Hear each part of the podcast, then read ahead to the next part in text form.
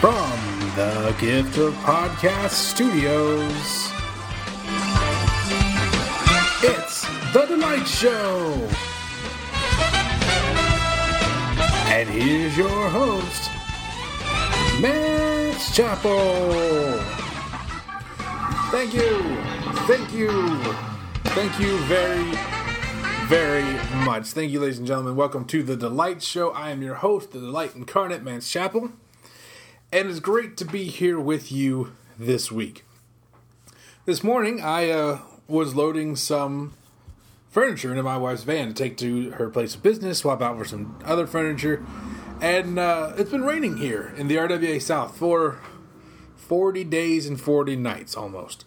And uh, I only wear Crocs as shoes. You may well judge me for that. Well, I step out onto our cement staircase out here in the front, right outside the the doors of the Gift Podcast studio here, and my shoes gain no traction with the steps, and I fall forward. Well, I'm holding an office chair, and I weigh more than an office chair. So when I fall down, my arm pulls the office chair up, whipping it toward the ground with centrifugal force, which pulls enough to pull me around again uh, and tumble me down these cement stairs to the ground. Uh, so I'm very happy that you're hearing this. I certainly hope you're hearing this. I might be dead on the ground outside and hallucinating all this. But uh, if you are hearing it, thank you for being here. Just know that while I may have a sprained ankle and a broken thumb, I very much care about you. Today, we're going to talk about one of my favorite movies from my childhood Teenage Mutant Ninja Turtles 2 The Secret of the Ooze. But first, let's talk a little bit of wrestling, a little bit about the main event, I presume the main event for Backlash. The next show, you may be thinking, this is not the wrestling show. Don't worry, the full wrestling show's next week. Uh, the main event for Backlash looks to be Drew McIntyre defending his newly won WWE Championship against Bobby Lashley. Now, I'm not the biggest Lashley fan in the world. Um, I'll be honest about that, but I'm so excited for this match for one very important reason. It does not include Brock Lesnar. I'm not a hater of Brock Lesnar. I like Brock Lesnar. He's done a lot of fun things, but it's time for something different. I wanted something different, and my biggest worry was that, and granted, it still kind of is. Drew would have one, maybe two feuds for the belt, and then Brock would show up, state his dominance, and try to take his title back, as he's done over and over again. But it brought me to this this thought: Is Brock Lesnar, or has Brock Lesnar, since his return, been a champion for most of the time? In my head, he's been champion for like 30 years running. But is that true? Has he been champion the majority of the time since his return to the WWE? Well, don't fret yourself. I did the math. Let's look at the numbers here. April 2nd, 2012, the night after WrestleMania, Brock Lesnar appears from backstage, destroys John Cena, and states that he is back in the WWE. Now, it would seem that he became champion almost immediately, but that's not true. He actually did not become champion until SummerSlam 2014, August 17th. So, not just two years, but two years and four months it took him to get back to the WWE Championship heights. In that time, they retired the World Heavyweight title. They retired Daniel Bryan, for that matter. Uh, actually, you know what? That's not true. Daniel Bryan would retire the next year, but they would have the whole yes movement. They would break the Undertaker's streak, and they would start building up one Roman Reigns. It does sound like a lot of the time, but no. August 17th, uh, 2014, he held the title until WrestleMania the next year when Seth Rollins would cash in his Money in the Bank briefcase, heist of the century, on the 29th of March 2015, totaling up to 221 days for her, his first reign. His second reign would begin again, not for two more years, when he would defeat Goldberg for the Universal title on the 2nd of April uh, 2017, five years to the day after his return to the company. Now he would. This is where the numbers kind of get pretty big because he would hold that title until August 19th of 2018. He would beat Roman Reigns at WrestleMania 34. He would hold the title all through the summer before losing the title again to Roman Reigns uh, in at SummerSlam that year, totaling out to 505 days as the champion. Uh, he would lose the title, as he would gain the title again at uh, I believe it's Crown. It was Crown Jewel or Super Showdown, one of the Saudi Arabia shows. After Roman had to vacate the belt to go and fight, and luckily beat leukemia, uh, he would hold that title again until WrestleMania 35, where he would lose to Seth Rollins. Uh, but he that that reign lasted from November the second, 2018, to April the seventh, 2019, netting him another 157 days. He would then win Money in the Bank, which is the weirdest sentence of this whole thing win the title again on the 14th of July 2019, lose it 29 days later on the uh, 11th of August at SummerSlam. He would then win the WWE title from Kofi Kingston, which I'm still mad about, on the 4th of October 2019 and lose it to Drew McIntyre on the 5th of April 2020, netting him 185 more days. What's the total here? 1,097 days Brock Lesnar has been world champion since he returned in 2012. In case you're wondering, um, counting up from his first appearance to his last appearance, which he has not been on TV since WrestleMania, he uh, has been in the company once again 2,926 days, which gives us an av- a percentage. He has been the world or universal champion for 37.5% of his comeback time. Now, a third of the time he's been in the company since his return, he's been the world champion. That still sounds like a lot. Uh, over uh, almost 1,100 days. Is he the longest reigning champion of the modern era? It's very possible. But uh, next next week we'll look at the other champions of the modern era, see if any of them have as many or even close to as many days as Brock Lesnar. We're going to head into a commercial here, and we'll come back and we will get into Teenage Mutant Ninja Turtles The Secret of the Ooze.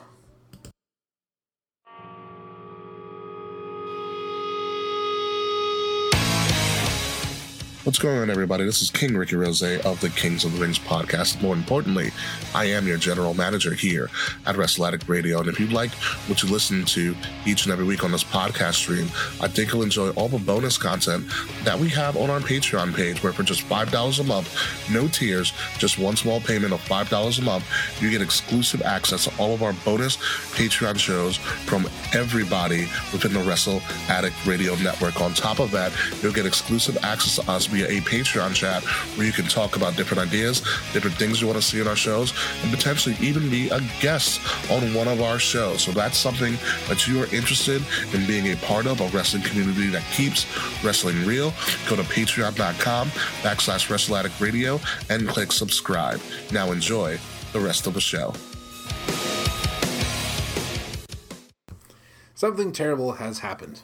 Uh, this past week, I ran out of kick ass beef jerky for the past month, I've been eating exclusively kick-ass beef jerky uh, after ordering their original variety pack. Something I love to eat. Uh, you upwards of ninety percent of my diet is beef jerky.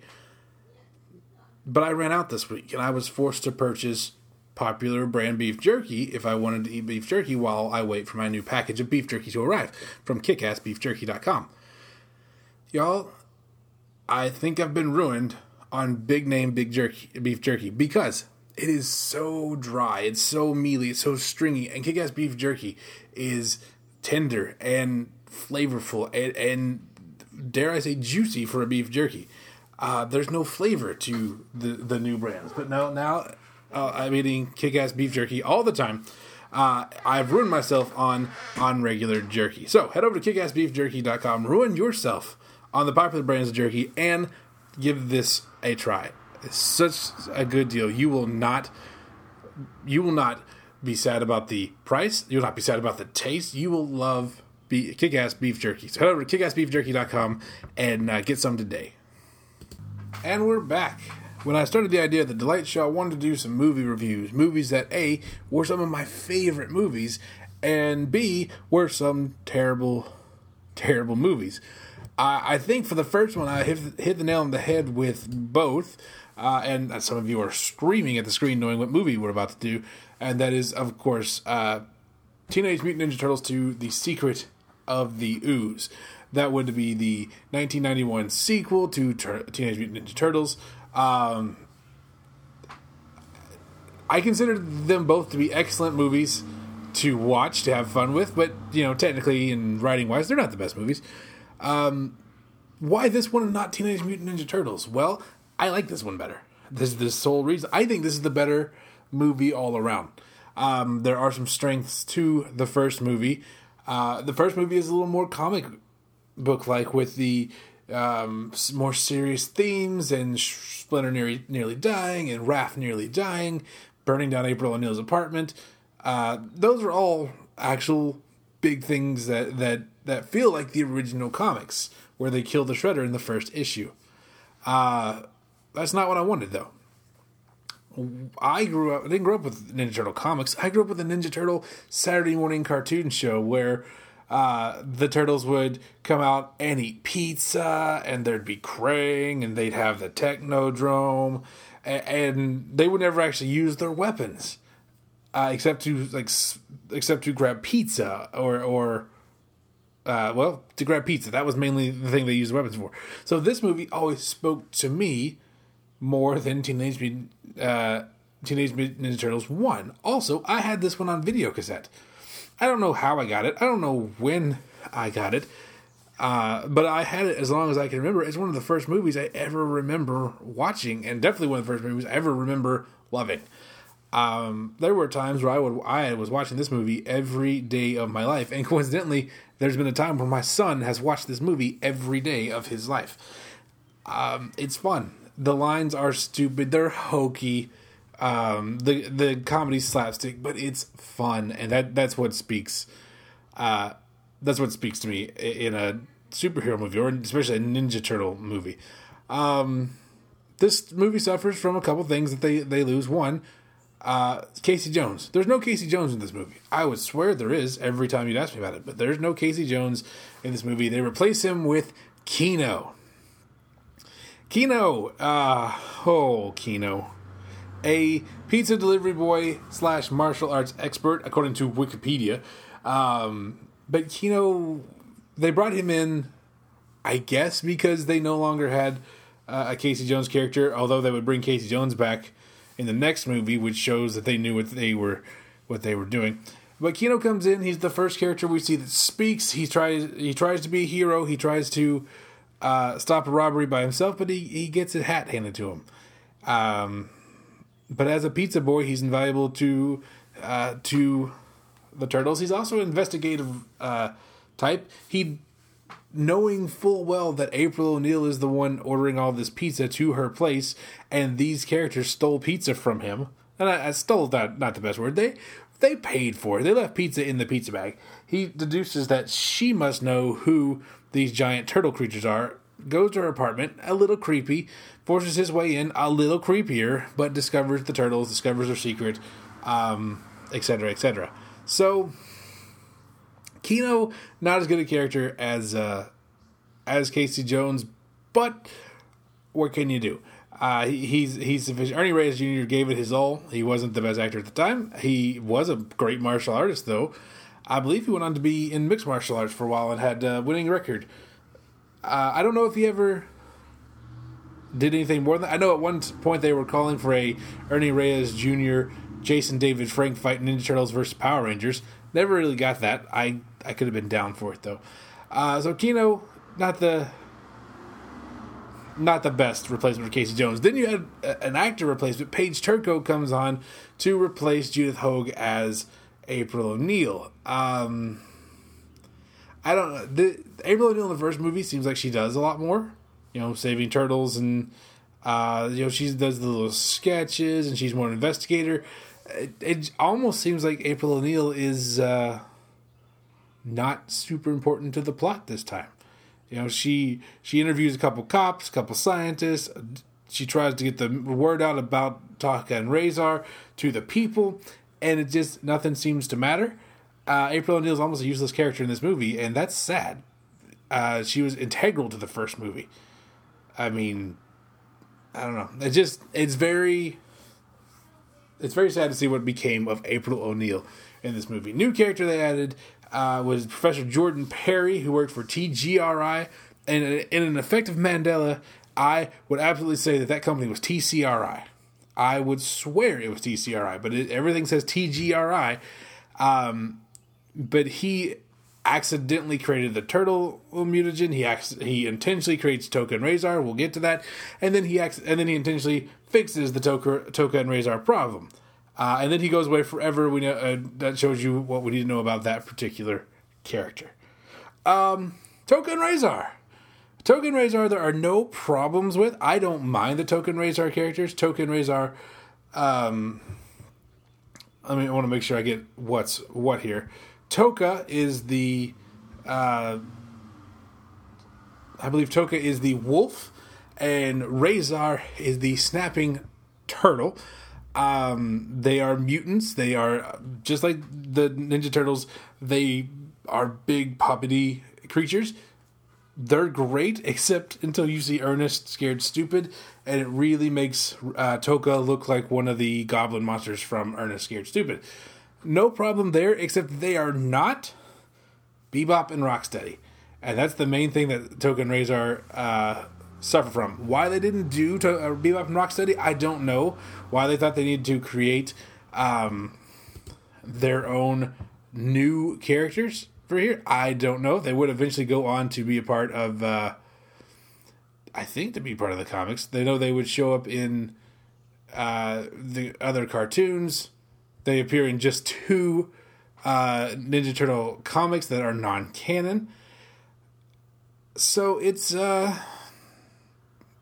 it's no good. And apparently, I got them wrong. Tokka is the turtle, and Rahzar is the the wolf. Now, uh, they would give rise to the character Slash in the comics, which is another mutant snapping turtle. But uh, Bebop and Rocksteady, one of the few things that the Michael Bay movies get right, they they get rid of Tokka Rahzar and bring in Bebop and Rocksteady. Of course, bringing in Sheamus to play Rocksteady. Um, wrestlers in Ninja Turtle movies, it just works. We'll get to that in a second. Um, the story is kind of so-so. Um, the Shredder is trying to get some of the, the, the secret ooze, the mutagen they would call it in the cartoon, to create his own monster army. Um, what he gets is one canister of the ooze, a canister that somehow or another keeps refilling itself throughout the movie. We see him use large portions to create Token Rahzar, but at the end of the movie, he's still got a whole canister of it, uh, even though he also has a small vial of it there. Um, it is said that you Tokka and Rahzar had to drink the mutagen to become who they are. Uh, he, the Shredder himself, drank the mutagen to become the sh- uh, Super Shredder at the end of the movie. But at one point, he threatens to just pour it on some poor girl, uh, which is not going to turn her into any kind of monster. It might give her some gnarly burns, but it, it didn't turn her into any kind of monster. Um, yeah, but it, it follows almost the same formula as the first movie. They they want to live in secret, but they're discovered by an outsider. Raphael goes out on his own, gets in trouble. Um, the the turtles get into a into a spot of trouble, and Splinter gets him out of it. Uh, the, the last little bit is a little different because they they face one on one with Token Rahzar. Uh, they beat them with donuts and a fire extinguisher, um, if you can believe it. They dance with Vanilla Ice, and I swear, uh, as a kid, I didn't know who Vanilla Ice was. I had heard Ice Ice Baby, but there, hey, there's just a guy, and he sings a song about the turtles. Great, and then you look back, and oh god, it's Vanilla Ice, and the turtle rap is is a banger. Don't get me wrong, but at the same time, it's awful. I mean, it's yo, it's the Green Machine. So, so, so without being, I I sang it during the the live uh, watch along, and, and was immediately shushed by Jackie and Mary Grace because hey, they don't need to hear that song from two different white guys. Um, but you know, this had the go ninja, go ninja, go go go ninja ninja rap. It's so cool. It's so cool when you're a kid and you get to be my age and you realize, nope, still very cool. I, I love it quite a bit. Um, there's a there's a dance with the arms. That they have time for all this, and then Shredder shows up. like, oh, I'm gonna drink this ooze, and he he drinks the ooze, and he becomes freaking Kevin Nash, dude. Kevin Nash plays the Super Shredder. Uh, this is before Kevin Nash had any kind of notoriety. He may not have been a wrestler yet. Um, but he got this role and he comes out he smashes a couple pillars and he uh, Samson's two pillars and brings the whole deck on top of them, which doesn't kill the turtles because they go into their shells, which we have never seen them be able to do before. Uh, and then he sticks his blessed arm out of it like he's still alive, and then he dies. Uh, this he was crushed. He fell off a building. He was crushed by a garbage truck in the first movie. He got blasted through a wall in this movie. None of that kills him. But what kills him is a, is a, several pieces of wood falling on top of him, and he dies. And we know he's dead because we never see the Shredder again. He's he's never he's not in the third movie, which involves time travel, which I will not be watching. He's not in the cartoon TMNT which, uh, movie, which is a sequel to these movies because uh, the Shredder's mask and the the uh, one of the samurai helmets from the time travel stuff is included, and they teased that the Shredder, Shredder's alive in that movie, and then Michael Bay came along and re, redid the whole set, and so we'll never know if Shredder survived this or not. I'm going with he's dead. Um, yeah, there, there's a lot to love about this movie. The movie's not a good movie. I am aware of that, but I love it quite a bit. Um, the question I always want to ask when I watch something old like this: Does this movie hold up? Uh that's hard to say. There's a lot of stuff to look at and say no. It, it just it doesn't hold up at all. Um, if you look at the music, of course, music doesn't hold up time to time. Fashion doesn't hold up. Uh, they go into this dance club that's very much 1990. That's where that's where Vanilla Ice is. Um, but you know, the pep, the puppetry though, I mean, this movie looks. Be- I think this movie looks better than the Michael Bay ones uh, with all the CGI. They did this stuff with puppets and people in suits, and that looks incredible. Um, yes, the the turtle mouth movement's a little wonky. Uh, Rahzar does look ridiculous, but the turtles themselves they look cool. You know, they they look like they're moving and reaching and grabbing. And yeah, a lot of it is guys in suits. Um, a lot of them are fa- in facial puppetry, but it looks awesome. They make it work. And if you went to a studio and they say, "Hey, I want to build six foam rubber suits and put guys in it and shoot a movie that way," they'd laugh you out of the studio. I was like, "Oh, we can do that with computers in ten minutes." Yeah, but it doesn't look good. You know, it, it the this movie looks so much better than the Michael Bay ones. It look and granted, it looks so much better than the Next Generation uh, TV series or any of the cartoons now because they did practical effects. That's something that's lost in movies now. It's practical effects, and uh, I think it does. It does a great job here. So, does the movie hold up? Yeah, I think it does. Um, the ninja rap aside, the fashion aside, it certainly does hold up. Now, a couple of things, you know, in more environmentally friendly time like we are now, you'll be appalled by TGRI just burying their waste. Uh, this is funny. They, they bury their waste underground. It grows these huge dandelions, and they go to fix that. And then what do they do? They flush it down essentially the sewer system. Like they're there's the whole plot of the first act of the movie is Shredder trying to get some of this this ooze, and you just see uh, Dr. Perry loading into a machine and just draining it into a drain. So one of two things happening: one, it's going into the sewer system, which is going to create more mutants. Which, granted, we could have gotten street sharks and and uh, biker mice from Mars. Uh, there's there's several knockoffs of these we could have gotten. We didn't, obviously or there's a tank of this stuff somewhere, and that would explain Shredder's never-ending supply of it, but we never see that. So, uh, the, as far as I'm concerned, what's his face? Dr. Perry was just dumping it in the ocean. Uh, go check this movie out. I thought it was free, and when I planned to do this movie, it was free on Netflix. But uh, when May came around, it left Netflix. Uh, I watched it on Amazon. I watched it for three bucks. Um, it's a great way to spend an hour and a half for three bucks, especially if you're stuck in the house and you just want to laugh at something that's a funny, but b also a little ridiculous.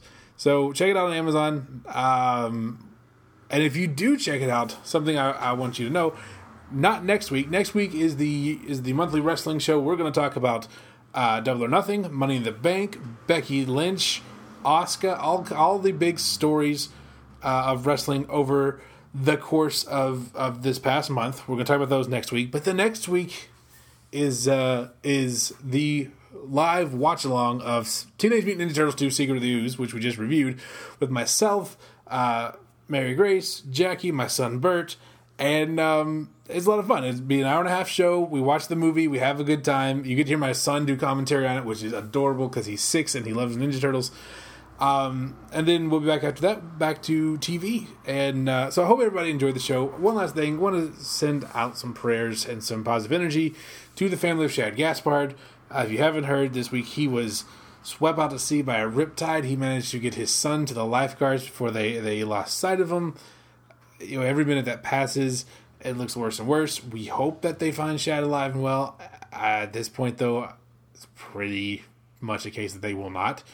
So a lot of prayers go out to that family. Um, a lot of positive energy. You know, it, it's it's sad. Shad has led a, had led a very almost charmed life after he left WWE uh, until now, and uh, if you look into it, it's it's a great story. Um, but it's it's sad that this is where it ends. Um, he saved his son. That's the best compliment you can give him. He's uh, he saw someone else's life more valuable than his. Uh, hopefully they find him. I really doubt it though. Uh, and I hate to be a downer at the end of the show. Be sure to check out uh, this show on Twitter at mn underscore delight for, of course, Monday Night Delight. So mn underscore delight.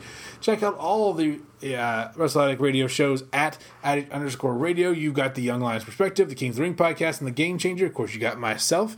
We got big things coming up in the works with uh, with this channel. Uh, you want to stay tuned. I have a store now. I have merch, merchandise.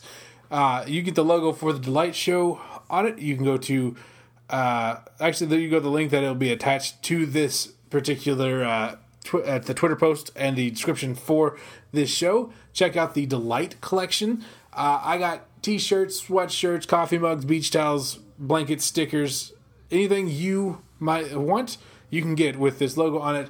Uh, it's a lot of fun. It looks really cool. Check those out. They're on Pro Wrestling Tees. And uh, yeah, that's it for the light show. I will see everybody next week. Uh, have a good week.